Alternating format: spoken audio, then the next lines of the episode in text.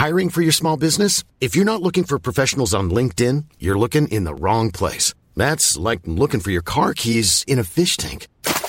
LinkedIn helps you hire professionals you can't find anywhere else, even those who aren't actively searching for a new job but might be open to the perfect role. In a given month, over 70% of LinkedIn users don't even visit other leading job sites. So start looking in the right place. With LinkedIn, you can hire professionals like a professional. Post your free job on linkedin.com slash people today.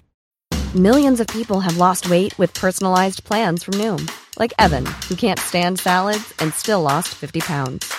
Salads generally for most people are the easy button, right? For me, that wasn't an option. I never really was a salad guy. That's just not who I am. But Noom worked for me. Get your personalized plan today at Noom.com. Real Noom user compensated to provide their story. In four weeks, the typical Noom user can expect to lose one to two pounds per week. Individual results may vary. Burrow is a furniture company known for timeless design and thoughtful construction and free shipping, and that extends to their outdoor collection.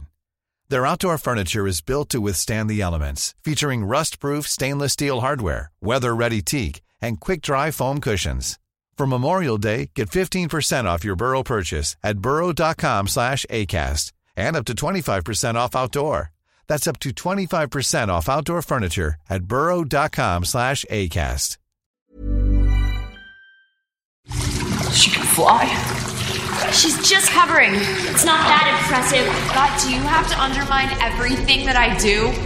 You are such a player hater. You're a jerk. Wow, nice insult, Hannah Montana. You got any more harsh digs? You know what?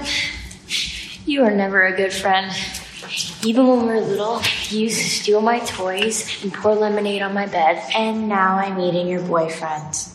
See? At least I'm consistent. Why do you need him? Huh?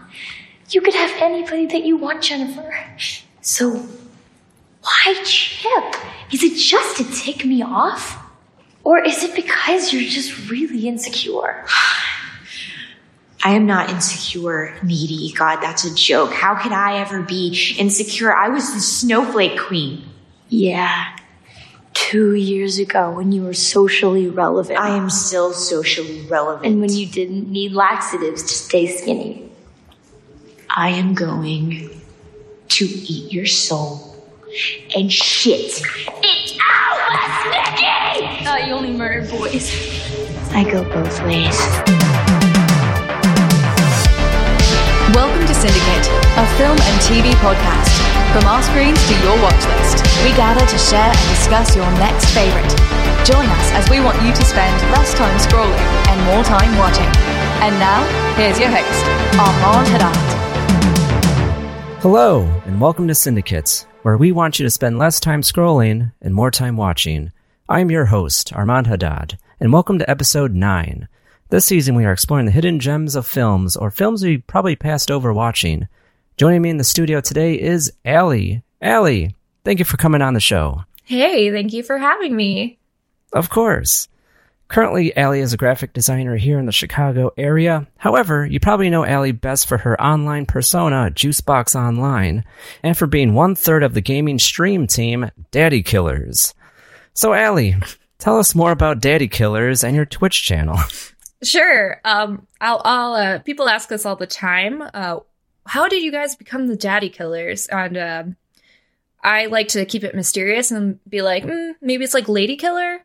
But the real origin story is a person on Overwatch was named Daddy and they kept killing us and we vowed revenge. And that was our personal Discord. And it just kind of transferred over to our stream team name. So yeah, but uh, Wow. we are a roommate stream team, the three of us, the official Neens, and I Want to Believe, and Juicebox Online, which is me. And we stream almost every day of the week. Um, we have one day off, but you can find us on there after work uh, playing together. We're in each other's stream, and we have a really fun community, and it's very small, but it's growing, and it's definitely a fun group to be a part of. Nice. I would say that's a good way to like end your day after a long day at work. It's like, ah, Yeah. I'm gonna chill and watch some gamers do their thing. Well, it's definitely nice too because there's a lot of interaction between the viewers and the person streaming, and it's we build these inside jokes and we build this rapport. And so it's more like hanging out with your friends after a long day of work. And that's what's so inviting and endearing about the platform. Now, do you guys um, play together or is it usually like solo? We play for the most part solo because we each have our own Twitch channel. However, okay. there are times we will play games together where we have played a couple Resident Evils together. We've played some team racing games together. So if it fits with the schedule or there's a game one of us is more looking forward to, we will do multiplayer. We are looking in the future. Uh, I believe there's a way to co op stream and have two streams running at the same time. So we're looking into that right now. But right now, um, it's mostly a solo stream for the most part, if that makes sense. Yeah, it does make sense. Yeah, I mean, I've spent many times online on Twitch uh, watching uh, gamers. It's quite addicting. Mm-hmm. It's the emojis. yes, that, and it, it's kind of like it harkens back to like my like N64 days or Super Nintendo when I'm at a friend's house, and I'm just like having fun just watching them play the game. Yeah, I'll admit I did not understand Twitch, and I think it was maybe my age a little bit, but um, my roommates really loved it. So I was a little confused starting it because I'm the sort of person who wants to play a game and not watch. But I I did finally understand how they felt when my roommate streamed Mario 64 the other day, and I just remembered being little, sitting next to my dad watching him play, and I'm like, okay, I understand why people like to do this now. Oh yeah, and that's and that title's a classic. Right. Once again, if you want to check out Allie and her streams, uh, please visit her Twitch channel at twitch.tv forward slash juicebox online. And now, today we're going to discuss an unjustly maligned horror film from 2009 by Academy Award winner Diablo Cody. For this episode's film recommendation is Jennifer's Body. Now, Allie, before we really get into the plot and the detail and the characters, what were your initial thoughts on Jennifer's body?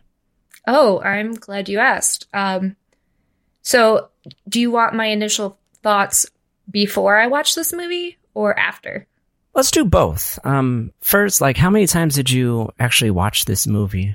I have seen this movie a total of two times, and both times okay. I've seen it were this year. oh, wow! Recently, yes. Before I saw this movie, I did not want to. And I think this is a testament to why this movie was so poorly, re- not received, but how it was poorly marketed. And I remember how oh, yeah. much drama Megan Fox was going through, not of her, not of her own fault, but there was a stigma around Megan Fox when we were younger. And I think at the age that I was when this was happening, I just, my kid brain was like, Megan Fox, bad. So I didn't watch this movie and the trailer never incited me, you know? Right. So I, it wasn't until my roommate sat me down and she has a habit of just putting movies on and we just watch them. And when we did that, I went, oh wow, why did I never watch this movie before? Yeah, that's really interesting because you know we're we're really going to get into um, the marketing aspect of this film back in 2009. But like the first time I watched the movie was in 2009 when it came out in theaters because like we're going to get into later, I was the target audience for that film, apparently. uh, 18 years old. Um, Marketed target target audience. Yeah, straight yeah, straight up like like th- you will like this movie. So yeah, I remember going to the theater like you know this was like hot off the heels of uh, Transformers, kind of mm-hmm. a couple years prior. Yeah. So I was like, okay, like everyone knows Megan Fox, and I was like, okay, let me check out like her own movie. This is like her movie. So I watched it, and I had some preconceived notions, and then I think it was like during the first act or like halfway through the second act, I realized like, oh, this is a really good horror movie. Like, jokes on you, marketers. I'm a horror fan. So this is awesome. and I remember leaving the theater, like, I was like, wow. Like, I went in thinking it was going to be like stupid. And I left like, this is amazing. This is a really good Mhm. horror movie. Yeah, exactly. It's definitely a sleeper hit. Mm-hmm. Before we really get into walking through the plot, a thing we like to do at Syndicate is the 60 second elevator pitch. Please stand clear of the closing door. So I've been there, you've been there. We're trying to, you know, tell our friends about this awesome movie, but we don't have a lot of time to do it. So I want to simulate that right now. Allie, are you ready to summarize the whole plot of the movie without major spoilers in 60 seconds? Oh gosh, I feel like I'm on a game show. Yes, I'm ready. Final answer. okay. All right. So you have 60 seconds to tell me the plot of Jennifer's body in three, two, Oh, the plot. one. Wait, go. it's my pitch or plot? No. Oh, the- Okay. your pitch. okay, okay. I was like, oh, the plot. Oh, I was not ready. Okay. I'm ready now. So, Jennifer's Body is a horror comedy written by Diablo Cody, as you mentioned, who also wrote Juno. So, right there, you already know the script is hysterical. And so, this movie really plays on gender dynamics and it reverses gender, stere- gender stereotypes in horror films. It also uses common horror tropes and it changes the narrative. For example, how they talk about horror films and sexuality. And this film also, as you mentioned, um, it stars Megan Fox, it stars Amanda Seyfried, and it also um, stars the talented and slept on Adam Brody, my man's. but the one reason why I think, and it's personal, and as we sort of discuss why people should see this movie, is I think we owe it to Megan Fox as an apology to see this movie. I did not see this movie because of preconceived notions, and she this is one of her best works, and we we owe it as an apology to Megan Fox and Diablo Cody, but mostly Megan Fox. I went a little over, but yeah. No, with three seconds to spare, like that was amazing. Oh yeah. Yay. Yeah, you pretty much summed it up. Like, it's kind of crazy how, because when I saw it back in 2009, I was like, this is a really good movie, but I never really watched it ever again. And like now there's like this resurgence, Mhm. like, you know, over 10 years later. And I can't believe that people are talking about this movie and have such, um, high regard for it. And it's not nostalgia because like, like you just saw this movie, like you don't have any nostalgia for it. So it's like people like actually take it on its laurels and be like, "Hey, this is a really good movie, and you should check it out." And it has a good message too. hmm Definitely. Um, not to go off book, but I definitely one thing that drew me to this is there's definitely a big increase in the popularity of occultism and mysticism and stuff like that. And I think that could be also a big reason why this movie is gaining or garnering popularity right now. Oh yeah, like uh, the occult and Satanism is a huge theme in the movie, Mhm. and I think it was for the time. I think it was kind of not very prevalent. Um, when Diablo Cody was growing up, it was very prevalent in the '90s, like as like Mhm. a cultural movement. So like now, with like everything being in a circle, like everything's cyclical with culture, like it's Mhm. becoming a resurgence again.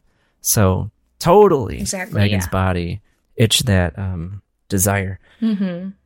Going into the plot, um, the movie opens up with a girl in prison. We don't know who she is, but uh, we're getting a monologue from her. And all we know is that she's really strong and she's a bit unhinged and she's placed in sol- um, solitary. Um, what did you think about that intro? It's definitely very off-putting, especially if coming from Mean Girls Amanda uh, Seyfried, you know. Yeah. So you're used to this dumb kind of blonde role, and you just and then I don't. I was sort of because because I've just rewatched this from having watched it a few months prior.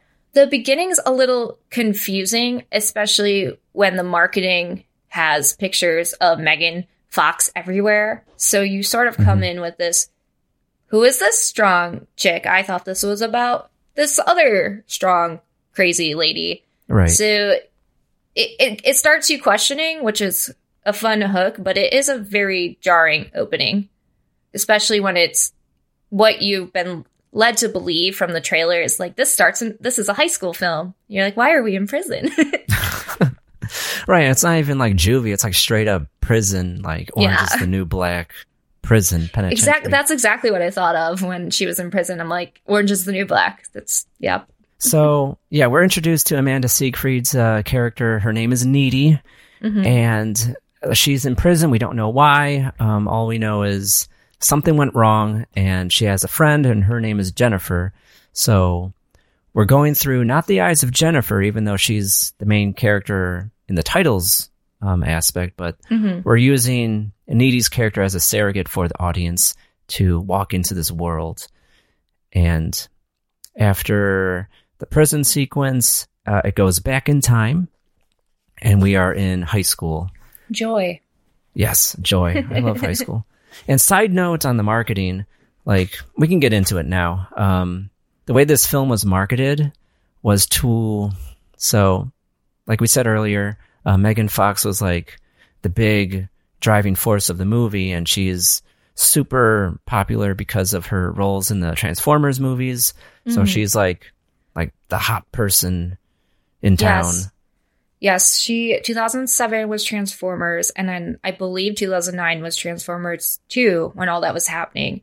So they grabbed Megan Fox, um, and although this is a woman-driven production team and a women woman-focused cast, a male board of marketers marketed this, and I believe uh, Diablo Cody said it in the recent E um, interview that they wanted to market this for women. And one of the marketers just emailed back the three words like Megan Fox hot. And that's, that was their vision for the marketing. Like they eh, just total, um, what's the word? Uh, misogynistic. Yeah. Yeah. Exactly. like it, ju- it just blows my mind how the marketing team chose to go in that direction. And i think it's because you know you know in hindsight looking back because of like right now like true crime and all that stuff is like very very popular. And the main demographic for that type of media is women. So it makes sense to market this movie towards women. Like it's a it's a female driven movie. And it has to do with like women like not um like i would say the movie really passes the is it pronounced the the Blackwell test Oh, yeah. I know. Bechdel or something. yeah like it really passes it because like you can remove all the men besides the victims that we're going to get into Mhm. and it really doesn't change the plot of the movie like not really so that's a good sign but it just blows my mind that the marketers chose to go in that direction like oh like megan fox she's attractive so let's market this towards men and i think they really missed the mark because Definitely. obviously they're not going to appreciate the movie What's really strange to me is that this is the follow up to Juno, not that like not story wise, but Mhm. Diablo Cody's script. Yeah. So how did they do so well for Juno? And like obviously it's a different marketing team, but how how like Juno was marketed towards you know women, motherhood, but how could this not translate over to her next film? Like I that, think- that that's crazy to me. yeah i think there was a notion that girls wouldn't like horror movies Mhm. So I guess they wanted to market it towards uh, young guys, but the way they did it, like, totally didn't translate. Like, like to prepare for this episode, I watched some old trailers from oh yeah. the movie, and like this happened to me so many times where I'm like rec- recommending an older movie, like, oh, check out this movie. Let me send you the trailer, and I look for a good trailer, and they're all stupid. I'm like, this is Oh. not what the movie's about. Like, at all, the tone's off. Like, they kind of like repackage it in this weird way to appeal to the uh, the lowest common denominator, and that's what they did with uh, Jennifer's body. They made it seem like it was uh like needy is jealous of uh, Jennifer, and like all Yeah, the it's just, guys like, want to be with kind of- Jennifer. It's like, Yeah, I actually watched the trailer right before we hopped onto this together and um I just I was taking notes and they included almost every scene where Megan Fox is starting to unzip her clothing and only a couple of the guys and of course the scene where they go where um not to get ahead of myself but the the uh, the kiss between the girls. Mhm. They allude to that. So it's definitely this like male fantasy that they're trying to bank on. So of course the movie's gonna not do well when they don't get that, you know? Right. And it, like the the trailer makes it out makes Jennifer out to be like this like succubus or something, this like sexy lady coming for all the men, and it's not. Right. It's not what you get. Exactly. Like there is a sexual nature to it, and that's very central to the theme and to Mhm. Um, Jennifer's character. But it's not to be like it's not for the male gaze. It's it's for it's, it's a commentary on both the mythology of the succubus and also um, some larger themes that we're gonna espouse upon Mhm. soon. But like it just blows my mind how they just took all those scenes out of context to weave a different narrative to sell it to people. Yeah, it definitely not what you get that trailer. And it, in retrospect, watching that trailer, it just kind of hurt a little. It just feel it feels like it failed the movie. Yeah, I looked at the box office numbers and didn't make a lot of money. No, Like like if I was a studio exec, I'd be like, "Whoa, okay." You know, you win some and you lose some. like, whoops. So, but yeah, let's uh let's continue on with the story. So, uh, after the flashback, uh, uh, we find uh, Needy and Jennifer are best friends, and Jennifer is the popular girl. She's a cheerleader, while Needy is the token nerd of the high school. So it's kind of like this odd couple going on. Like the driving force of the first act is um, the rock show. So they go to the rock show, and what happens at the rock show? They're at the rock show and they go because Jennifer wants to meet the band. She is very forward about her sexuality. She really wants to try to get with the, um, I believe the guitarist, Adam Brody. And that's not his name in the movie, but I probably don't remember his name. So he's Adam Brody. Yes. but um, they find out that he's looking he they how they present the scene scene is that he's looking for a girl who's kind of a flirt but is a virgin and so Needy gets upset that they're talking about her best friend behind her back so she goes to yell at them and she's like yeah she's a virgin leave her alone but in turn that wants them that wants the lead singer of what are they called again Low shoulder. Low shoulder, thank you. I was listening to Through the Trees, their song that like for like two hours straight, and all I can remember is Through the Trees. But so so that makes them want to target Jennifer more. So it's this weird see not weird. It's this fun dynamic of cat and mouse, but there's two different objectives for the two characters involved. Yeah, totally. Like they go with like two very different uh, intentions. Mm. You know, like you said, uh, Jennifer wants to hook up with the band because she really likes the guitarist, thinks he's cute, while Needy uh, pretty much is just going because uh, Jennifer's dragging her there. And she's just, I guess, trying to make the, the, you know, a bad situation good. Like she doesn't want to be there, but she's going to have fun. And to note on that, I really enjoy the moment before this because I really enjoy how Chip is portrayed more as this in in major movies I feel like Chip's character would be a woman. It would be a woman being like, "Oh, you're always out with your friends. We had a date, blah blah blah." And I really enjoy how Chip has all these more feminine qualities and I think that that's one of the gender dynamics I had mentioned in my pitch. So I enjoyed that part where she's like, "Nah, I gotta Saturdays for the boys. I gotta go with Jennifer." you know? Yeah, like it definitely reverses the roles and um, it makes it more interesting. I think it's a hallmark of Diablo Cody's writing. Like she's a fantastic writer and it really shows in the script Mhm. and uh, with these characters too, because like you feel like they are real people too. Like Definitely. you feel like these are your friends or people that you would have gone to high school with. So it kind of makes me wonder if they're based upon like her friends growing up. It totally could be. I know she has mentioned um I don't know if I saw an interview for this movie, but I saw for Juno and Toli she does draw from her experiences and Mm. like where she is in life. So there's definitely probably influences. I would I would bet. Yeah, I could totally see that, especially in the setting with uh, the dive bar and the the band coming in, because like I don't know if you knew this, but Diablo Cody grew up around the Chicago area.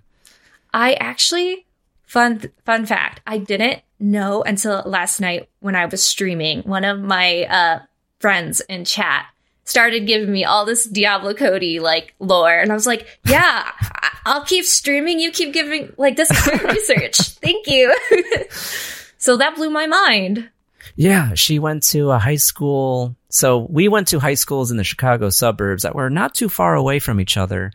And she went to one right in the middle of ours, our different high schools, which is mind blowing. And like in yeah, high I think school, she, I think her high school was a rival to mine too. Like that's Yeah. wild. yeah. For listeners that don't know, she went to Bennett, which is uh, a high school in the Chicago suburbs.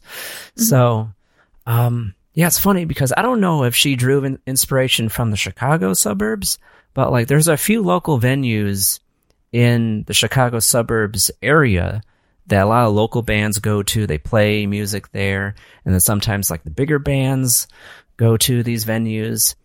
Just like in the movie, uh, Jennifer's Body. Like even though it takes place in Minnesota where she moved from Illinois to Minnesota later in her life after college, um, I think some inspiration I would like to think, uh, inspired from our area, our neck of the woods. Oh, I'm sure. Even I went to ISU my freshman year and I had friends in bands and they would play at the little bars on campus and it was such a similar scene. So you get that. Yeah, that dive bar. I feel like it's a truly Illinois experience. How that felt. Yeah, like I was watching, I'm like, oh my god, it feels like a time warp. It's like, am I in high school again? And this is awesome. So yeah, she really captured that time period um, so perfectly in that scene. So the band starts playing, and something weird happens. So what exactly happens while they're playing their soon-to-be hit song? oh, the stage catches fire. Yeah, somehow the stage catches fire and it's it spreads throughout the entire tavern, which is like wood paneled, so it's like everything's flammable in there. And it's next to a bar, which is flammable uh, liquor. So the whole place goes up. And what happens after that? Well, Jennifer sort it could be the alcohol, it could be a state of shock from the fire, but sort of breaks down a little bit. And mm-hmm. Needy rushes them out and says, We've got to go. We can go get food. I'm hungry. We got to go. But Jennifer really wants to go in the van with the boys. And I think this is very indicative of the time, but Needy goes home. Well, Jennifer goes in the van and leaves, but Needy goes home and calls Chip and I'm not sure. I don't think she calls the police, but I know in this day and age, I feel like my friend would punch those guys and grab me out of there. So I feel like that's very indicative of when this time period was. Right. And like, given the situation too, like this band performed at this dive bar and then the dive bar exploded and like there's people on fire in the background. Like everyone's running for their lives. And like this band's like smoking a cigarette, like, Hey, um, ignore that. Want to come to our creepy van? Isn't it? Was it a white van too? I like really creepy. Yeah, it was. It was a white, like stereotypical serial killer van.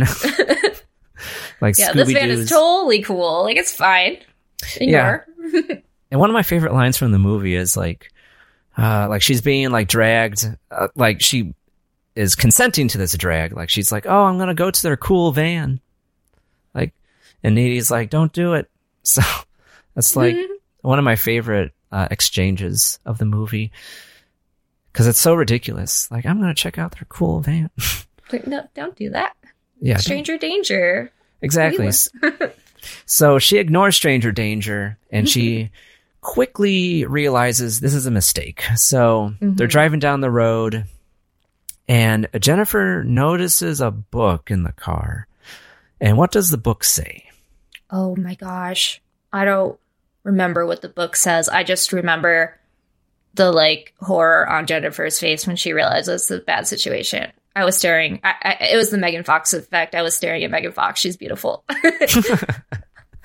so the book, I believe it said witches or something, but it was an occultic book. Oh, Like, It had a had a giant pentagram on it.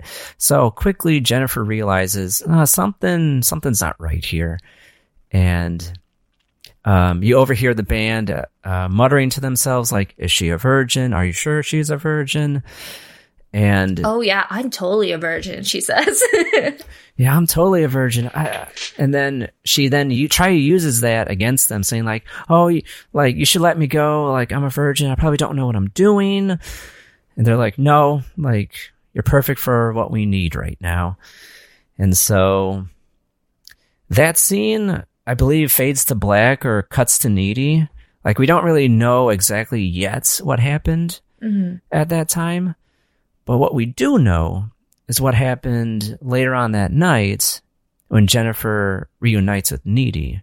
So what exactly happened there? So Needy's on the phone with her boyfriend Chip, and she doesn't exactly know what to do. Jennifer has not come home yet, and she's really scared.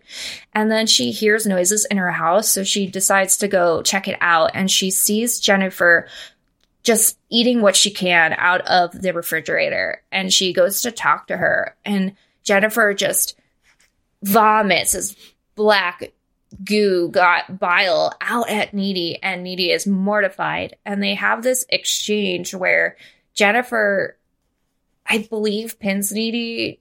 Is this the right spot where she pins Needy to the wall, but then backs off and runs away? Yes. She says, like, are you scared? And then runs away. And Needy's freaked out and spends the rest of the night cleaning the floor and trying to Yes. believe if this actually had happened. Right, because you would think that's a nightmare. It's like my friend didn't possibly come here and act like a monster and throw up like black goo all over my kitchen Mhm. floor. That's a very jarring scene. It really sets the tone for the rest of the film. It's like, oh, like we we cross the point of no return now. Like like Exactly. we're we're invested in the movie. Like like shit's about to go down. Like we have to see how this story unfolds. And before we continue, I do want to note that I think a central theme that's prevalent throughout the entire movie, like from the band to what Jennifer will become, I think a central theme is uh, this uh, sense of sexual predation.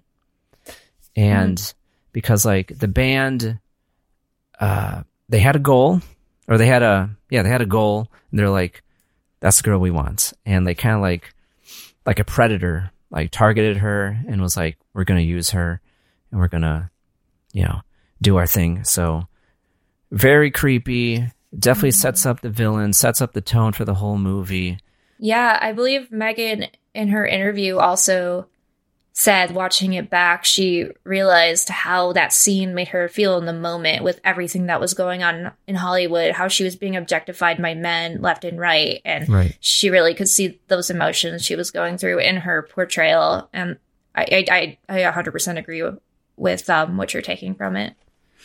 yeah like it's it's kind of it's kind of interesting because i don't Did know I say Jen, I meant Meg. I'm sorry. I, I flip them sometimes. oh yeah because you you can't help but see jennifer as uh you know megan fox or megan fox as jennifer hey, the marketing made it, made it so, you know? Yes. Yeah, definitely.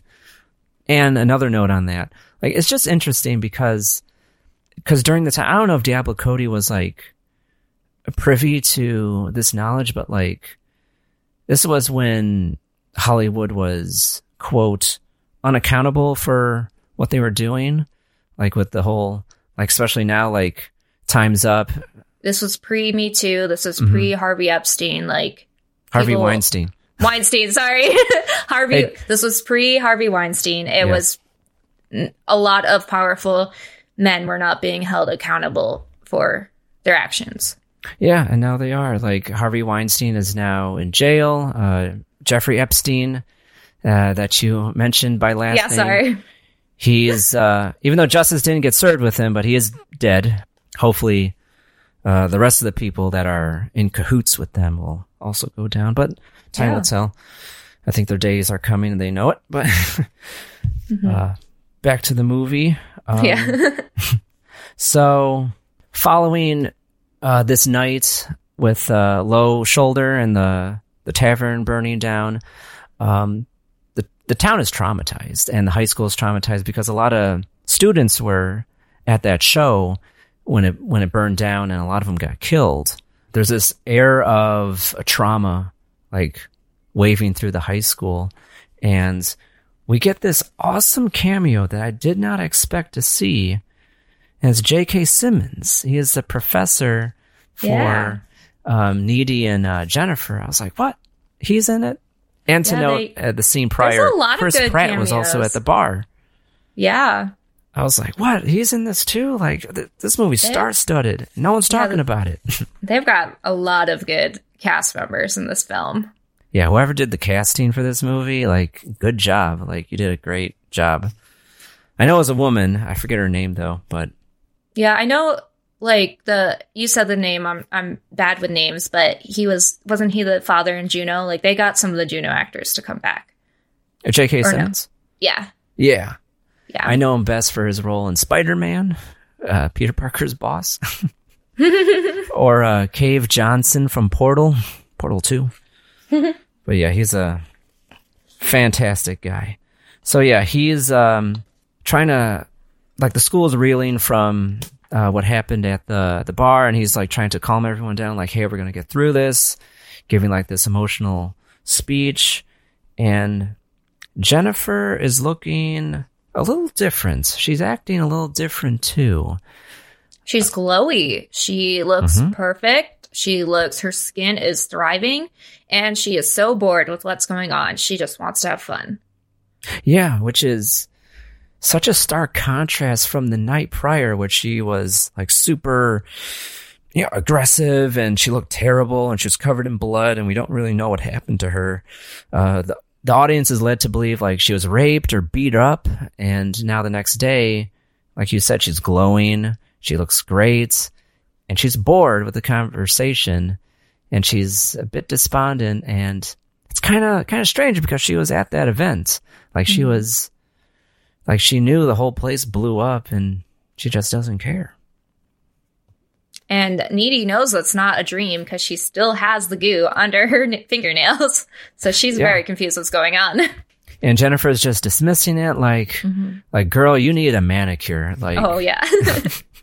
like what are you doing so that leads to jennifer's first victim so after that scene um we are introduced to a football player and he is in the middle of the football field and he's just lamenting the death of his friend and jennifer seemingly pops out of nowhere and confronts um, this jock and Yeah, what happened hi- So I believe Jennifer's ex was in the fire. And so, as a way to seduce and console the friend, uh, this, this, her victim is her ex's best friend.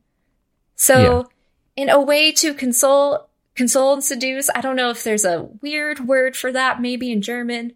She asks them, she asks him, what is it? He said she says that her late ex-boyfriend said that they always would have been a good couple, the friend and Yeah. her, and seduces him into the woods where all the animals come and mm-hmm. watch as Yeah. she devours him, I guess. yeah, she straight up eats him. Like, so she lures him into uh, the forest that's next to the football field, and you know she's seducing him. She's uh, undressing, but then he's getting a little weird about it. Like he th- he's he's like something's not right here. Like there's all these animal creatures around us, and then she shows her cards, and she uh, transforms into this monster and then eats him and he dies. I really love about this movie, though, I love the use of the practical effects. And I know yeah. that CGI it wasn't as big when it was coming out, but it was still there. But I, I really love practical effects. I think it makes it's so much more. It feels more like art. Like not that CGI isn't, but there's there's this warm human emotion with with a practical effect. Yeah, it That's what I feels real. Yeah, that's what I really enjoyed about this movie. Yeah. Like the thing I love about practical effects is sometimes it doesn't look real, but it feels real. Like you Yeah. feel like you can like touch it, like it feels like real. And while Mm-hmm. CGI quote looks real, it doesn't feel real. Like you could tell it's like a computer doing it. Yeah. And that's I know in the behind the scenes you could see like the fake Megan jaws and stuff. They were cool. Yeah, it's fantastic. And it so her she reminded me of a character in a in a movie that we reviewed on Syndicate earlier, Fright Night from 1985. that's that uh vampire movie, right? And it's like Yes. a boardwalk. Yeah. Yeah. So, yeah, one of the characters like looked like Megan Fox, like when she was transforming, like with the huge mouth. And she's like, even though that movie was about vampires and not succubi, um, I still think thematically they could be the same. Yeah. Like with, uh, the monsters preying on, uh, humans of a specific gender. I mean vampires seduce too. Succubi seduce. Just different end goal. Like who knows? I'm not to judge what their end goals are. I guess that could be the same because Jennifer. No, Oh, well, we'll get into it later. Why Jennifer is feeding upon these uh, young boys or men, I should say. It's such a gruesome scene, and it really sets um, the stakes at play. It's like, Mhm. okay, we're not we're not messing around anymore. Like uh, Jennifer is no longer the character that we knew her as. Like now she has transformed, and whatever happened that night, like we now know, um, she is forever changed, and now she's hunting down uh, men in this small community. Very terrifying. Mm-hmm. And it's funny because my absolute favorite line in the entire movie, and I remember this, I remember loving this line back in 2009, was so while Jennifer is devouring this football player, J.K. Simmons' character is leaving for the day, going home. He's going to his car, and he hears a blood curdling screams coming from the uh, the forest, and his first reaction is, "Let it all out, man! like I feel your pain." Like, oh, that's fantastic. Yeah, that was a good scene. And then after a while, he's like, wait, this doesn't seem right. But yeah, it's a great scene. Right. So yeah, he because the screaming becomes prolonged, he's like something's not right. So he goes investigating, and what does he find in the forest? he just finds him in pieces, doesn't he? Or does he find just a body part? I can't remember. Um, he finds him all torn up. Yeah. And like he can identify like the student, like okay, it's it's a kid that's in my school. Oh, it's it's you see like his chest is like open, right? Or is that the that's a different one. Yeah. I'm sorry. Never mind. I'm getting ahead of myself. No, no, his chest is. open. I think that's her moniker for killing all these all these young men. Is she like rips their insides out, like their, the chest cavity? Yeah. So he's led to believe there's a there's a killer on the loose now. Like not only did this place burn down and kill some students, but now there's a killer on the loose. Mm-hmm. This is very unnoticeable, but the the movie takes place after that point. One year later, one year passes by, and wow. yeah, it's I very did not notice. Yeah, that's subtle. it's very subtle, but yeah, blink and you miss it. So like uh, one year passes by, and by this time, Low Shoulder, uh, the band that played in the tavern, is Absolutely. elevated. Of course I noticed. Yes, you're right. Go ahead. how, how else would they have gotten famous in like a month? Okay. Right. So they're elevated to superstar status following the tragedy, and uh, that song that they performed in the bar is Through now, yeah, through the trees is like the theme song for the, the school and for the event. Isn't like 3% goes to the victims or something? Really Yeah. Small? buy it now and 1% of the proceeds go to the victims and it's like okay so um so there's a i think there's a point why uh diablo cody made a notion to make it one year later because um so uh, jennifer's first victim was like soon after the event of uh, the tavern burning down, and then one year later, um, she's looking she's looking a little rough. Jennifer, mm-hmm. like the colors out of her skin, she has these dark circles around her eyes. She's just she's just not looking good. During this time, um, this uh, there's no better better way to say it, this emo kid that we're introduced to earlier in the movie has the hots for Jennifer. He was like, "Hey," and I love this line so much. Like, "Hey, like you want to go out sometime?" Um, the Rocky Horror Picture Show is playing. Yes. She's like, you know, I don't really like boxing movies. Yes, yes, yes, because she thinks it's Rocky. Yes, that's what it was. I was like, oh, this is great. This is so great. Once again, uh, Jennifer lures the goth kid using her sexual prowess. Well, it's also, I think it's remiss to um, not talk about she I think a little bit of this emo kid does like um Needy. Um I think it's kind of okay. set up that way. Yeah. And I think he's respectful that Needy has a boyfriend and who wouldn't want to go out with Jennifer. And so right. he does try to get with Jennifer and I there is this with women in their adolescence this movie is very good about picking up the the, the weird energy, the weird toxic nature that can come out of adolescent friendship. And it's, I know for some reviewers, I saw like YouTube video essays, a lot of younger male audiences don't, or sorry, younger men don't necessarily understand that. Where this, this is a little bit where I think ma- more mature women who have gone through that adolescent phase understand this relationship a little better about Needy and um, Jennifer. So this scene for me feels like a little bit of a power dynamic where when Needy's like, "Well, I like him. I think he's sweet." Jennifer has has that competition to her where she's like, "Oh, oh. Needy likes her, likes him. Okay." And then chooses her victim. Okay. Yeah. No, you're totally right. And that's and that character uh, attribute to Jennifer reverberates throughout the entire movie. And that's, mm-hmm. oh, like, that's how you know Diablo Cody is such an excellent writer, is because, like, those little things, those little setups have payoffs by the yeah, end of the movie. Exactly. Like, there's so many, like, this is being set up and now it's being paid off. And it's so satisfying as a viewer, be like, ah, things just aren't there to be there. Like, there's intention with every single step in this movie. 100%.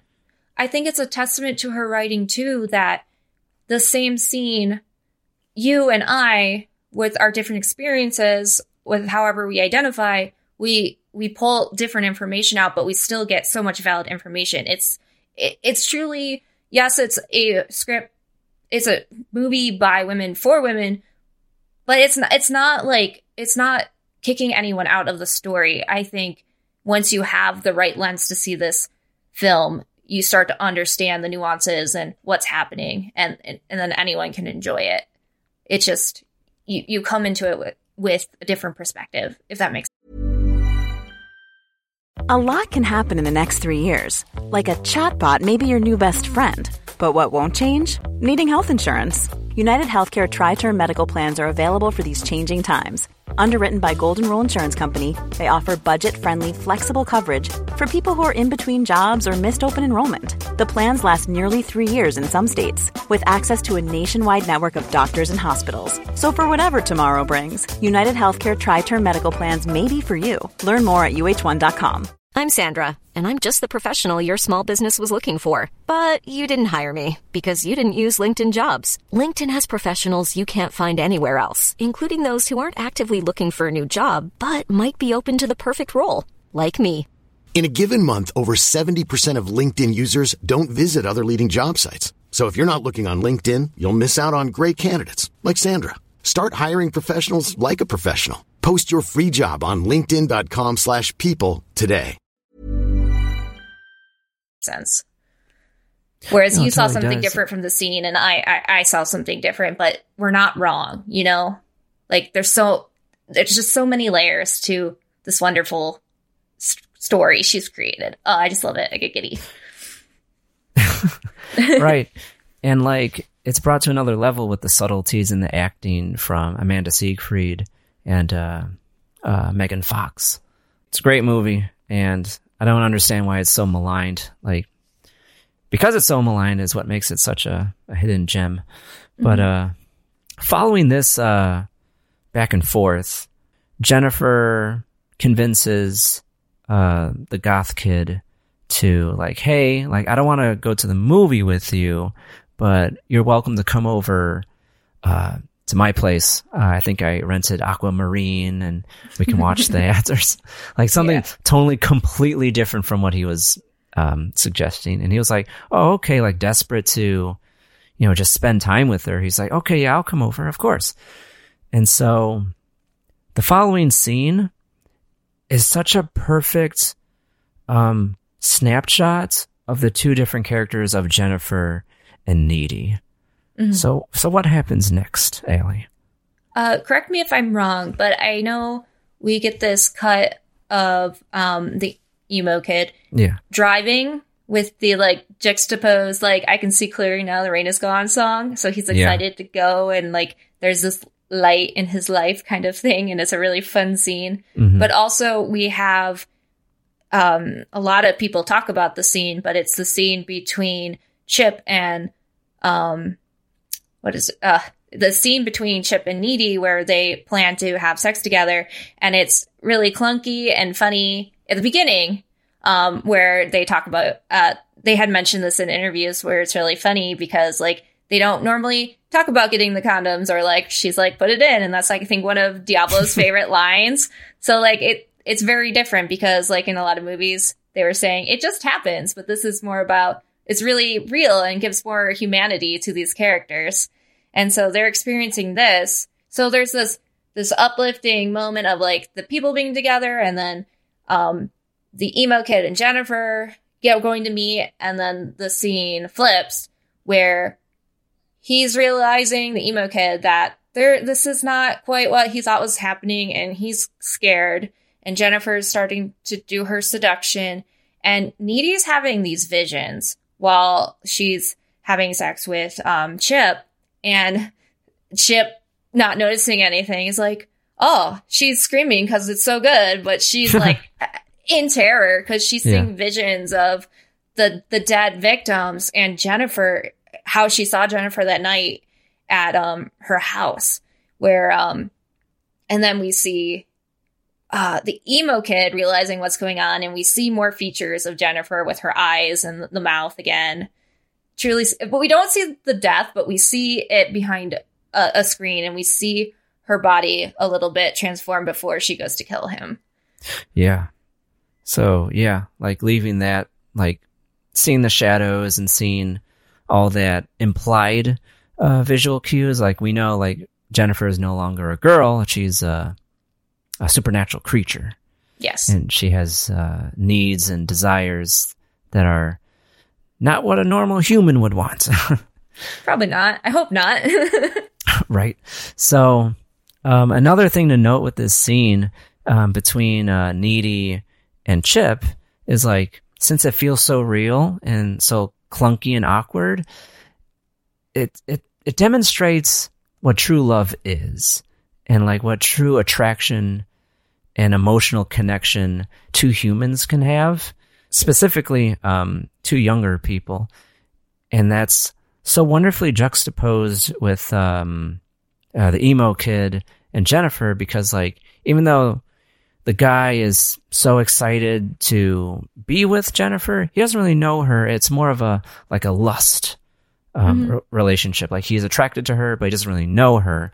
So I just love the contrast between the two. It's like here's like a loving couple, and then here's like a hookup kind of yeah, like a hookup. Like it's not particularly the the best intentions, and one of them has dire consequences, and the other one has um like positive consequences. So super interesting, and it really um showcases the characters. I also think it's kind of interesting um because you're talking about this loving relationship. I think also uh, something that's important to me in relationships is communication. Uh that's my big number one thing and I think when this starts, they have great communication, Chip and um, Needy. Like, yes, Chip gets upset sometimes with Jennifer, but it's interesting the end of their time together because Chip starts to not listen to her. And this is also mm. kind of foreshadowing what happens where yeah. he stops listening to Needy when she is having this this I don't know vision has this premonition that something wrong is happening and she's he's not listening to his partner and I, that carries on throughout the film. I think it's very subtle too as well.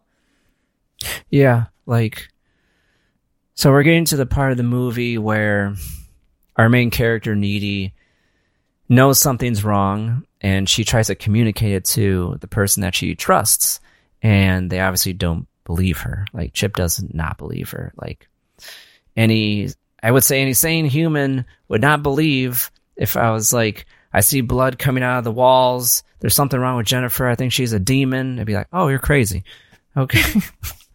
so but um this is a horror movie, so these things should be taken seriously. I mean, if you if your friends are dying around you, take a little seriously. right. Oh yeah, and then another thing I want to note about so the the emo kid, his name is Colin. when Jennifer is eating him, the camera focuses in on Colin's hand, and he's holding a rosary in his hand, which then goes with the theme of uh, the occultism. So like I don't know if, if Colin was religious or anything, but at the end, um, he was holding on to something as a, a demon was was killing him. So I yeah. thought that was very interesting, like visual storytelling going yeah, on. Yeah, definitely. And I think it plays into the theme of we we mentioned it earlier because Diablo Cody would have been like an adolescent in the 90s. Yeah, she would have been in high school in the 90s and then college late 90s, early 2000s. And during that time was a period called Satanic Panic, if you're familiar with that. Yes, slightly. Yes, I, have I've heard it in podcasts because I there I, there are some true crime podcasts out there mm-hmm. about mm-hmm. that craze and people being. It's kind of like I don't know, not exactly like the witch hunts, but it was kind of like a modern day witch hunt. I feel for some people. Yeah, like America was, uh, for the most part, like it was like peacetime. We didn't have an enemy to fight, so well, we have to have some kind of enemy, like whether it's real or not. Um, there's these Satanists coming; they want to influence our children and mm-hmm. this and that. Be careful! Like, oh, she's a strange woman. Don't hang out with her. She has a pentagram. But um, but yeah, like so, Diablo Cody, like she expressed that she always wanted to make a horror movie and like we said earlier, like this movie is the follow up to Juno and it's such a strange transition. But uh, she mentioned in interviews like she always wanted to make a horror movie.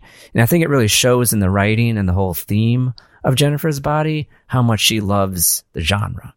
Oh, definitely. And she's tapping into this like this uh, satanic panic. Probably she grew up knowing about. So it's a huge influence on the movie because like I don't I didn't remember it the first time I watched it. And like now it's like sticking out like a sore thumb. I'm like, oh, like occultism is like a huge thing in this movie. And that totally went over my head. I don't know if it was like my age and I didn't really understand, but like I don't huge think, central theme.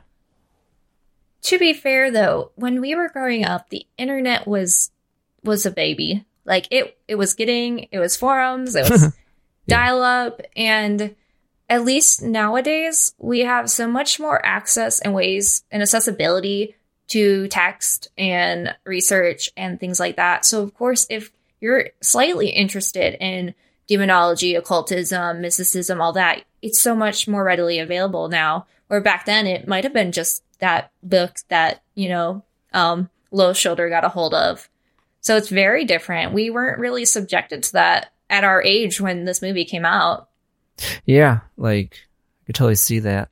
There's an abundance of media now, like like you said earlier with um the true crime podcasts. Like like if you want to learn more about for example, this subject, the occult and demonology, like you can find probably 10 books, 15 articles within like five minutes. It's like, it's not that hard to pinpoint like Yeah. information now. And like back then, I remember going to the library for stuff. Mm-hmm. And spend hours at the library. Yeah, it's like, I need to research. I mean, yeah. but now it's like there's iShare and stuff like that. It's it's information's accessible. I mean, libraries are still useful. You can still go there, but there's also a wealth of knowledge you can get through your library online. I'm plugging the library for my roommate because she works there. Use the library, friends. yeah, I mean, there's a lot of great databases like at the library that is still useful, but majority of people, you know, go on the old Google to get all their info, The whether that's a good thing or not. also free. yeah, that's true.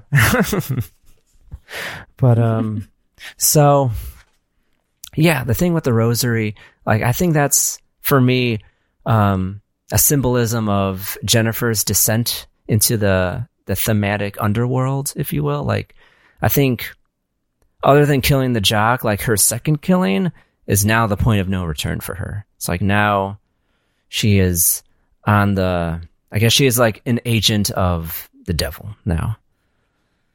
Yeah.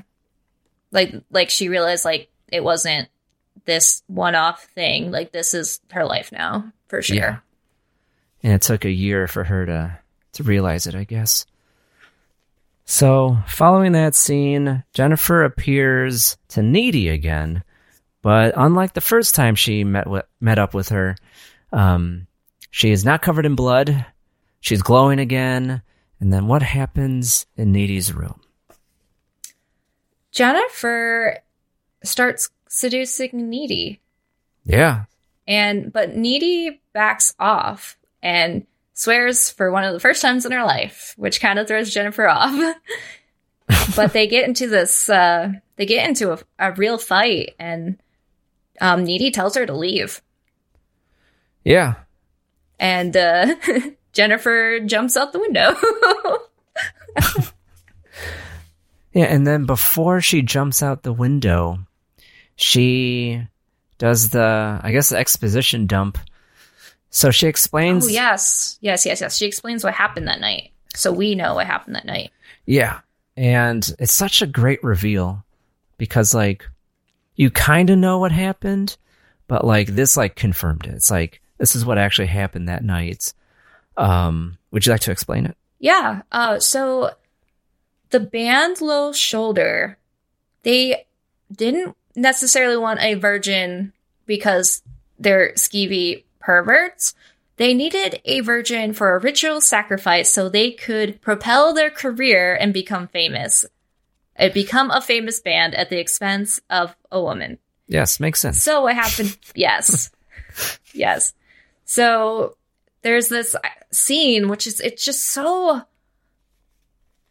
I hate to say it's so good because it's so disturbing, but it's such an interesting scene where she's on the ground begging for her life Mhm. and they're around her singing. I've already forgot what song. Oh, they're singing J- Jenny, 8675309, which a lot of people don't know anymore, but because of area codes, but Yeah, they're singing wonder. Jenny and her. Yeah.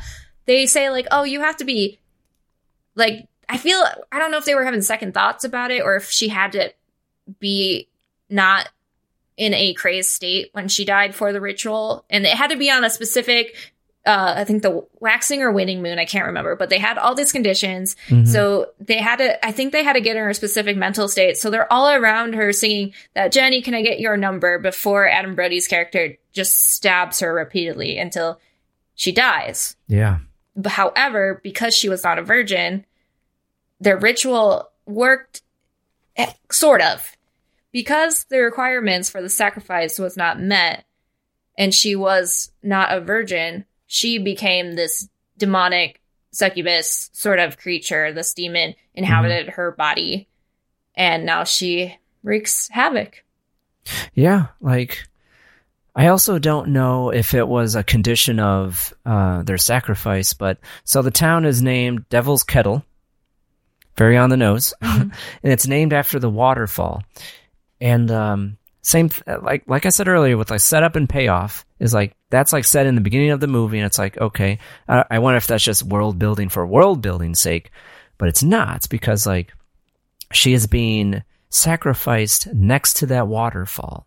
So I wonder if that waterfall, if the band knows, if that's like a nexus between the dimensions between our world and the spiritual world and they'll win favor of the dark one if they do it there as opposed to any other spot. Like it's very interesting. It's visually stunning too. But yeah, it's, it's yeah, it's a it's a very powerful scene and it's very interesting. I um I do on my own time want to see if this ritual is based on anything. Um I you might not know, but actually uh, a couple of my friends and I actually do research into occultism and witchcraft. So mm. This like this scene was very interesting for me since I I do a little of cleansing my crystals on the full moon and stuff like that. yeah, I gotta gotta get that moonlight too. Yeah, it's powerful, man. Cleanse the was rose quartz.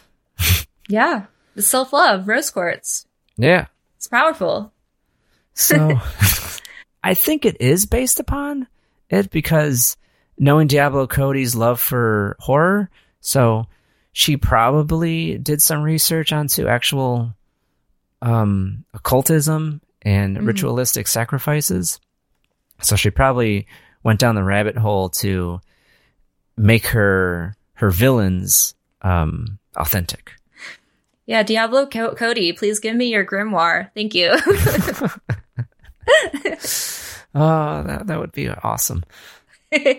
so, uh, speaking of demonology, like after she's being sacrificed and she is reborn as a, a succubus, um, Needy does research on demonology.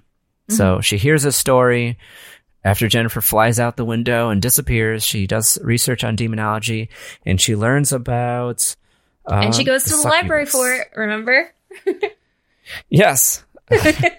she goes to the library of her high school to to the occult section, which uh, her boyfriend How many says. High schools have an occult section, right? Yeah. He was like, I didn't even know we had an occult section. She's like, Yeah, we do. It's uh, very small, but we do. so she learns all about how to defeat them, which is a knife through the heart, um, which is very similar to the vampire mythos.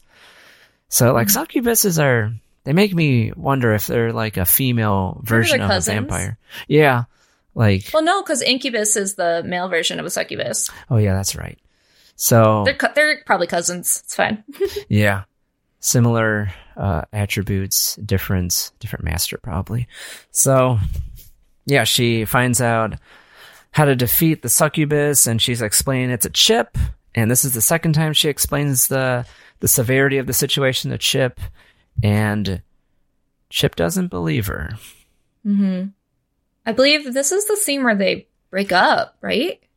Right. Like it's surrounding a prom. Yeah.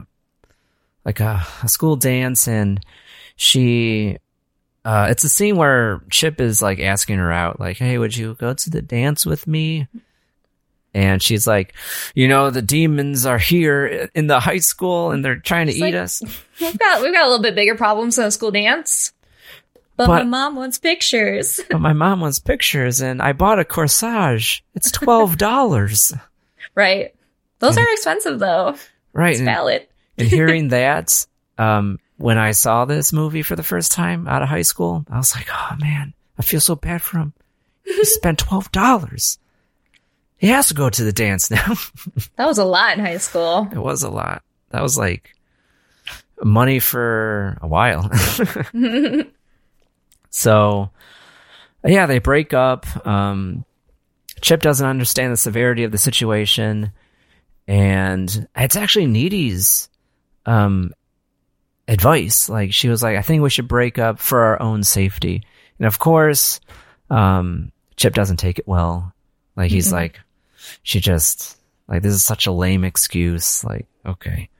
I think the like one of the next scenes is one of my favorite moments of the film I just really enjoyed when he's getting ready for the dance because he decides to go despite Needy's warning.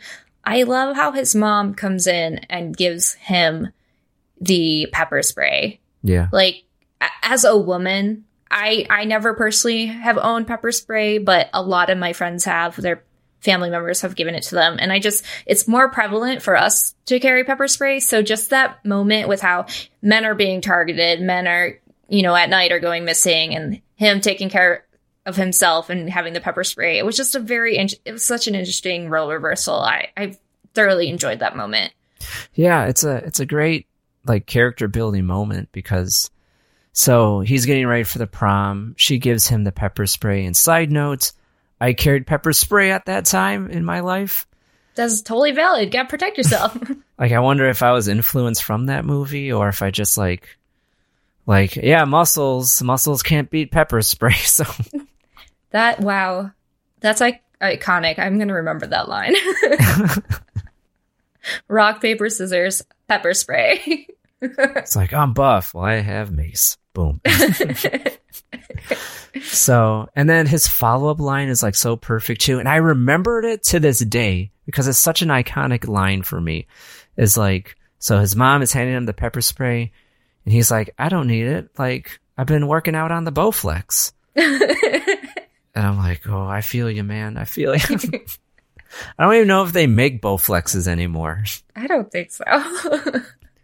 but yeah, that line, I was like, oh, he thinks he's strong. It's so so funny. It's so funny too because like he still has that baby face to that to to till to today. Like he just I don't know. I have that baby face too. I understand, but I maybe he could kick. He probably could kick some butt. Who knows? But Yeah, pepper spray would have helped more. Yes. yeah, let's get into the third act of the movie, which is the dance and the subsequent events leading after that. So the dance is going on. Uh, Needy is by herself. Jennifer is by herself. And Chip is by himself. But Mm-hmm. on Chip's way to the dance, he is intercepted. And who intercepts him? Jennifer. Yes.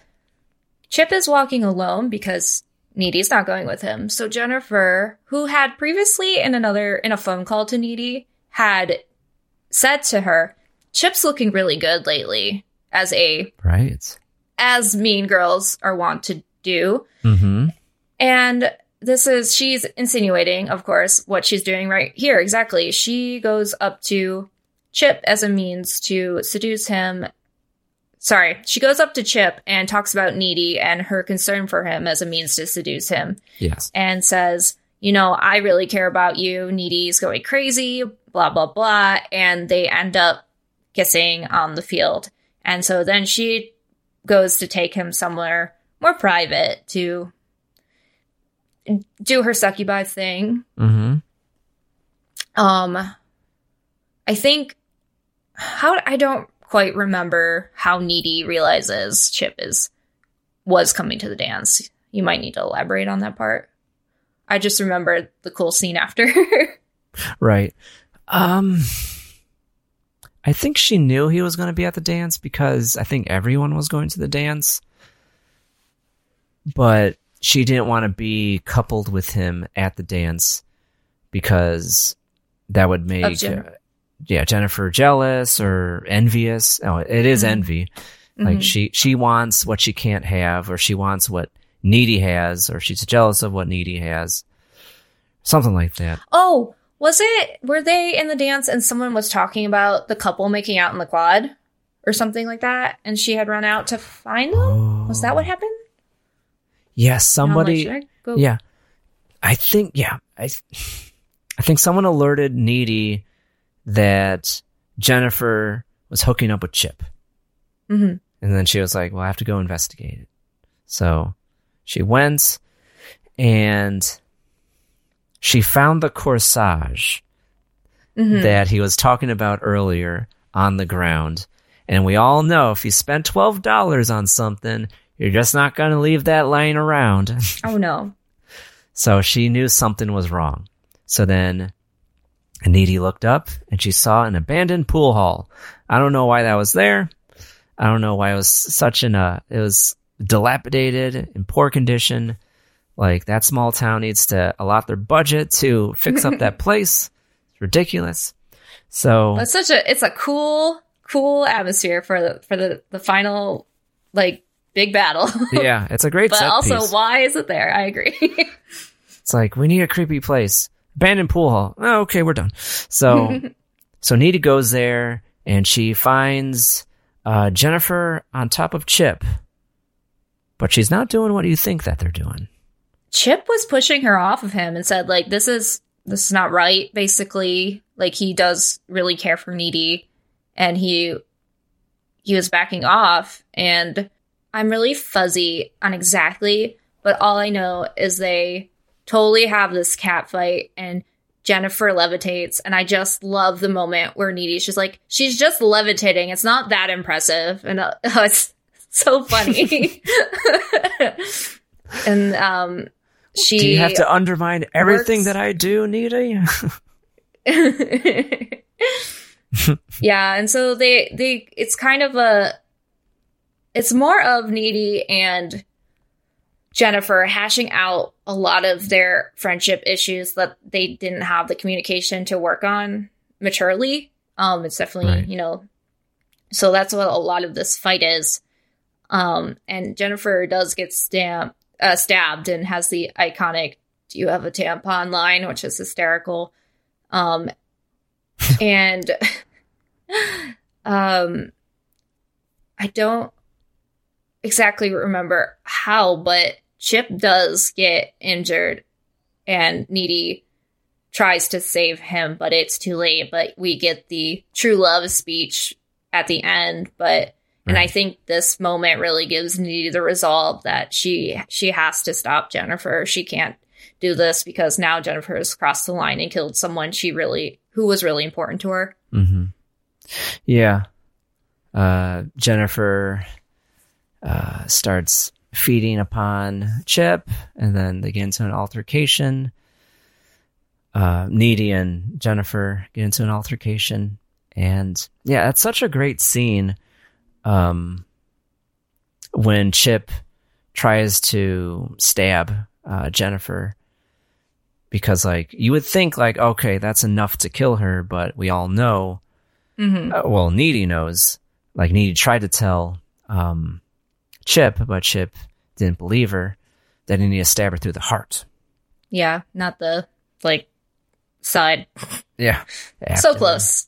Not not that close, but After requesting a tampon to stop the blood flow, Needy does not have one. So then Jennifer flies off into the night, and then we get that beautiful speech by Chip, and then uh, Needy is sent or is on a is on the warpath to Mhm. really uh, take out Jennifer at this point. So uh, Needy goes to Jennifer's house, Mhm. and a thing that I took away, which was very interesting, which we're gonna get into just a tiny bit, is like she is applying makeup to her face. So even though she just fed upon Chip, she's already deteriorating. So it's very interesting that uh, the fir- her first victim, like she took a year before she felt the effects of needing to feed again. so I didn't stop you because um we hadn't gotten to it yet, but the first victim was actually that exchange student. That's right. um, yeah. in the fire. And I just I didn't want to get ahead of ourselves, but now that the reveal is there, so she had a I don't know how long that switch was. hmm Um, so maybe it was a couple months before her next victim. So with the next year, I wonder if there were a few more victims in between, but uh, maybe not. If how bad she was getting, because the night of the fire, obviously she was probably incoherent and has a victim, and then she Right. feels really good with the second victim. Is like, oh, if this makes me feel good, she tries it again, and then maybe from that she's like, wait, this is wrong, but then realizes with the victim a year later, I, th- I have to do this. I, I can't live, survive any other way. And just maybe lets the demon consumer. I'm not entirely sure. Yeah. Like the way you're describing it right now, it sounds like the hallmarks of a serial killer where they Yeah. have where they have their first victim and then they're satisfied for a while and then they need to kill again and then that opens the door, they let the demon in and Mhm. they really go to town, if you will, Mhm. just like killing left and right, which is what Jennifer is doing at this point. Exactly. But unlike a serial killer, um, she needs to do it because she needs to to eat their flesh to stay alive. Yeah. And I, and I find it interesting that she is immediately, like within the same night, like looking like crap. So it's like, Yeah. it's not satisfying her anymore. The thrill is gone, just like a serial killer. Like they're they're looking for that first thrill again, and they can never get it. So it's like, oh, my next victim will satisfy that that urge, and it never does. And so they're like Yeah. chasing the dragon. They have the final battle between uh, Needy and Jennifer, and it's it's balls to the wall. It's crazy. They're levitating. Yeah. Their special effects run amok. Like it's it's it's fantastic. Yeah, it's a very, very powerful scene. The effects are awesome. The the um like you said, level the levitating, the slow motion when the when it happens, the piercing of the heart, and then the iconic my tit line, and then Needy's your heart. Yes. It's it's very yeah, it's very telling of the, the the topic of objectification of women too. It's a powerful line. Right. Jennifer's character is uh, like she uses her sexuality as her weapon to Mhm. lure these people into her little trap and like yeah, she didn't see it as her heart being stabbed, but her her flesh. Yeah. Very very interesting and great writing on Diablo's part. Mm-hmm. And then another aspect of that fight, which is interesting on a thematic point, um, she wore this pendant around her neck. the best friends pendant when she i don't remember if it's when they're levitating but or if it's when she i think it's when she's falling down and the is it a stake is going down into her heart the pendant falls and hits the floor Mhm. signifying they're not friends anymore i, I probably wouldn't yep yeah, yeah, my boyfriend, and it, nope, it's over. And stabbing her into her theoretical heart, which is the friendship between these two characters. yeah, So beautifully shot uh, by the Mhm. director. And yeah, that's uh Karyn Kusama, I believe. Yeah, who is uh he made many great horror movies. But I think Jennifer's Body is probably his biggest movie at this point. Her, uh, Corinne is a girl. It's a girl? Oh, okay. Yeah, she. I guess she did like Aeon Flux or something. I don't know her. Yeah, I was right. just. I was just researching her before I, but I didn't get too far. But yeah, so it's a very woman led uh, panel. Wow. This, I uh, didn't know that was a girl. I thought it was just like a Japanese guy. No, nah. I think she worked on. I think she worked on Okay. Juno, and that's why her and uh, Diablo worked together. That makes sense. But don't quote me on that. I mean, you can quote me if it's right later, but Quote. okay. So, yeah, so that's the death scene for Jennifer. as right as that happened, the door opens and Jennifer's mom walks in. at the worst possible moments, and she doesn't see that a demon is being slayed, but her daughter has been killed by her friend. and Needy rolls over, just relieved that this is over. Yeah. Um, but then now we understand how Needy got to where she is in the opening scene of the movie. Right. Of her in jail. And the thing that we didn't know in the beginning, where the so the movie ended where it began. So she's in jail, and she reveals to us, the audience, that she did not leave the battle unscathed. She was bitten by Jennifer, and Yes. according to the uh, no one knows the lore, but if you survive with a demon bite, you absorb a little bit of their power. So Mhm. that's why Needy's kicks are crazy strong, and we see her levitating in the jail. And with her crazy kicks, being in solitary um, confinement, there's actually windows, and she kicks out with her bunny slippers and walks out of jail, and um, somehow finds clothes. I'm pretty sure, and then goes uh, hitchhiking, um, so she can follow her favorite band, Yes. Low Shoulder. Low shoulder. So yeah, and I thought that's where the movie ended, and I was like, like okay, she has these new powers. Like she's not a demon, but she's imbued with the power of uh, the succubus. Um, like you said, with the crazy strength, and that's how she's like kicking everybody around. Mhm. Um, but then the credits start rolling, and then there's a post credit scene where she meets up with Low Shoulder. And side note on Low Shoulder, it's kind of funny because they're they're using the aesthetic of Good Charlotte's. So I don't know if it's like a stand-in for a Good Charlotte band. So I just thought it was funny that they're so similar. Um, but yeah, so she tracks down the band, and what happens? I really like how this scene is filmed. It's uh it was during the credits, I believe, and it's pictures and we see them on tour having fun at their hotel suite, drinking, partying. Yep. But then the pictures start to change to dead bodies in chairs and on the floor and the police coming and things like that.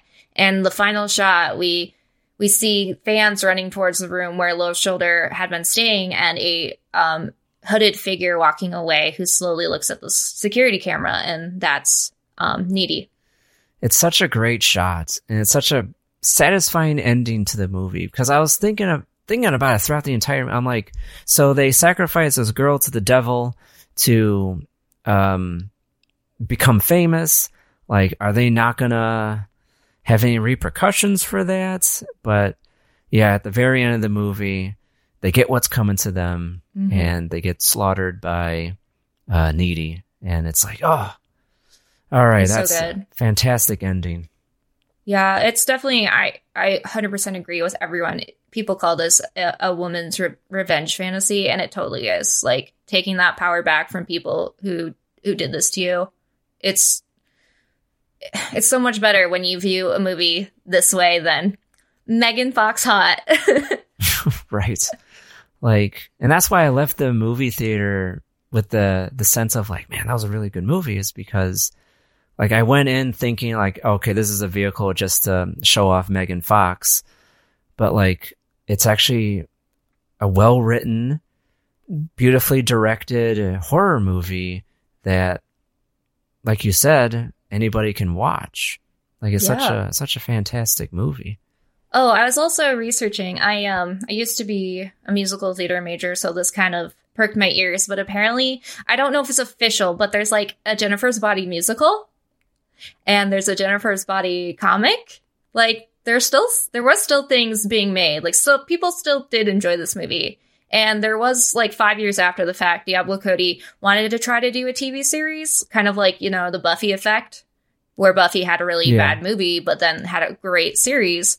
But I, I, think she's getting offers now, which I don't know if she can do it because she's she actually wrote a musical herself. Um, I have it written down. Uh, what is it called? Jagged Little Pill. So that was the video I saw was from December 2019. So it's either probably paused production. I don't know if it opened because of all the COVID stuff happening, but Right. that was the last thing she was working on. But I don't know what this resurgent resurgence for Jennifer Body if that means there could be a green light for a TV show or if now if the movie's so popular, is there a need for it? Because I was also I did also read or see that they did want to do a sequel, but you, you can't really get a sequel when, you know, it does so poorly op- when it opens, you know? Right. And I just wonder, like, what would the sequel be about? Because for all intents and purposes, like, the demon was slayed, and then you have um, a needy as this uh, character that fulfills her mission, which is to kill the band. So it's kind of like the story's done. Definitely. So it's like I wonder. Oh, the comic. I didn't get to read it, but I I read that it's prior to what happens in the movie, and it's about all the victims. So you get a little world building. So I w- I wonder if a a TV show would more elaborate on something like that, and if a sequel would. I feel like you maybe there could be more in the sense of what you were saying about the the waterfall. Like maybe this town has more to it than Mm. like maybe like the Hellmouth of like Buffy. There's more Yeah. to this area than meets the eye, and this Jennifer is not like an only case in this town, you know? Yeah, and then Needy becomes like a demon slayer. And she has like a team of Needy the Demon Slayer. That'd be cool. I'd watch it. And I Yeah. would be interested in a musical too because they made a Evil Dead musical and they also did a, a Mean Girls musical. Mhm. So it's possible. Like, and it, and it could work if it's uh, done correctly. Yeah, there's a lot of lot of um movie musicals. Uh, I was watching some scenes. Um, it seems like kind of a jukebox musical of what I saw, which I don't know if I was like on the right thing. So I'll have to like send you later the the real info. But what I saw was like jukebox, which means it's like songs that are already made but brought into a musical. So like All Shook Up is a jukebox musical because it's all Elvis songs. It's Mhm. not like songs created for this play or or show. Okay. So it could be that. I'm not entirely sure. But I'll I'll get you that info. Yeah. Yeah, I would appreciate that. So we walk through the themes of the movie, we walk through the mm-hmm. plot, and now we come to the end of the show. And what we like to do here at Cinedicate is the one reason why. So, to you, what would be one reason why you would recommend this movie to somebody? I jumped the gun on my pitch, but my one reason why I would recommend this I'm going to I'm going to change what I was going to say. Okay.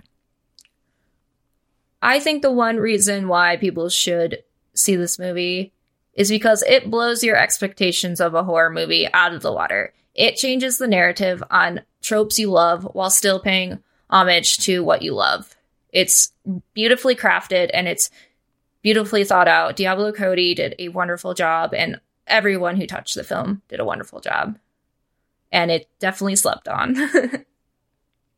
Yeah, like I couldn't have said it better myself. Like uh, for me, um, the one reason I would recommend this movie is because, like you said, it is a sleeper hit. Like not a lot of people talk about this movie, but it's a it's a fantastic horror movie, and it really like it it changes your expectations on what to expect from a horror movie. It uh, it pushes the genre in a good way. It's definitely like um, a good bottle of wine or like a good scotch. It just needs to sift, and then it, now now we can open it and enjoy it. it what it like the the the, whis- the scotch or the whiskey. It was great, Mhm. but now but now it's so relevant. It's so important today. I feel like this movie. It's so topical. It's it's time to uncork it. It's time to drink that scotch. It's time. Yeah, like it, it really aged like a like a fine wine. Yeah. Or uh, like your analogy with the the scotch. Like I, I was going for the wine one and I totally forgot what it was. I'm like, okay, we'll just go to other liquor. It's fine. yeah, like age definitely made it so much better. And that's such a Oh, great thing with horror in general is like a lot of horror, like the good ones, like get better with age. And like there's like the craft element to it that ages so nicely too. It's like, ah, like you said earlier with the practical effects, it's like, how did they do that? And that looks so good. And so, yeah, it's such a beautiful story. And I think it deserves at least one watch if you, if you, Yeah. if you love horror movie. Yeah, I I forgot I wrote what did I write? Um yeah, I was uh one of the in, uh, press conference, conferences I watched, which I think which is why one reason why I love this movie so much is that she has very um western influences and in those movies the horror movies are more warm in, the tones and that was a big influence for her and the director I believe. And like a lot of the a lot of movies today are so cold and sterile is what they were saying. And i definitely think with with friendship and sexuality and all these human characteristics to this movie the warm tone just pulled it together and made it so so tight. It just it's like a warm gross gooey succubi hug it's great Yeah, it has a has a beautiful film grade and it definitely yeah, it looks awesome and, Mhm. and it brings all the elements together in such a beautiful way. Oh, I'm sorry. I have to correct myself. Eastern influences. Sorry. Oh, so Eastern influences for the, I think the colors, and then for the gray morals of the story, where a lot of the Western influences are cold and black and white. And I thought that was very important in her press conference about what's so different and striking about this movie. Yeah. Everything's intentional. Mhm. Like, yeah, I mean, props to the director on that and Diablo writing the story. It's just ah, chef's kiss. Yes, absolutely. But that's it for this time on Cinedicate. We hope you enjoyed yourself. We've been talking about Jennifer's Body by Karyn Kusama and also written by Diablo Cody. Please check it out where it is available. And I'd like to take a moment to thank my guest, Allie, for coming on the show. Thanks for having me. It was so much fun. You can find Allie on her gaming streams on Twitch at Juicebox Online.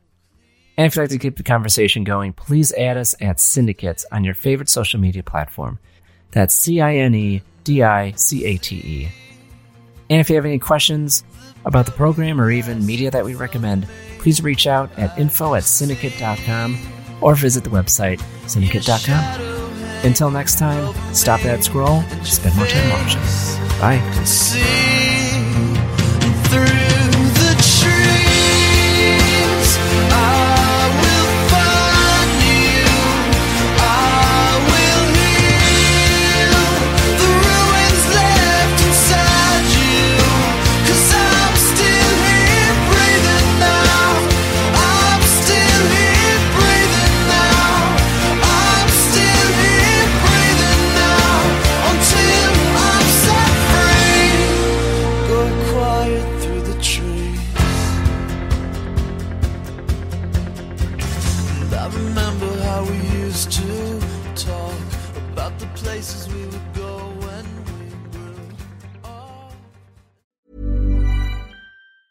Hey, folks, I'm Marc Maron from the WTF Podcast, and this episode is brought to you by Kleenex Ultra Soft Tissues, your ally to help tackle your allergy symptoms this season. I love the change of seasons, but nobody loves pollen and all those other things floating in the air that make you sneeze during this nice weather. Kleenex Ultra Soft Tissues are hypoallergenic and allergist approved, so fight back against watery eyes and runny noses without worrying about irritating your skin. For this allergy season, grab Kleenex and face allergies head on.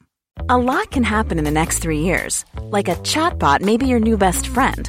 But what won't change? Needing health insurance. United Healthcare Tri Term Medical Plans are available for these changing times. Underwritten by Golden Rule Insurance Company, they offer budget friendly, flexible coverage for people who are in between jobs or missed open enrollment. The plans last nearly three years in some states, with access to a nationwide network of doctors and hospitals. So for whatever tomorrow brings, United Healthcare Tri Term Medical Plans may be for you. Learn more at uhone.com. Hey, it's Paige DeSorbo from Giggly Squad. High quality fashion without the price tag. Say hello to Quince.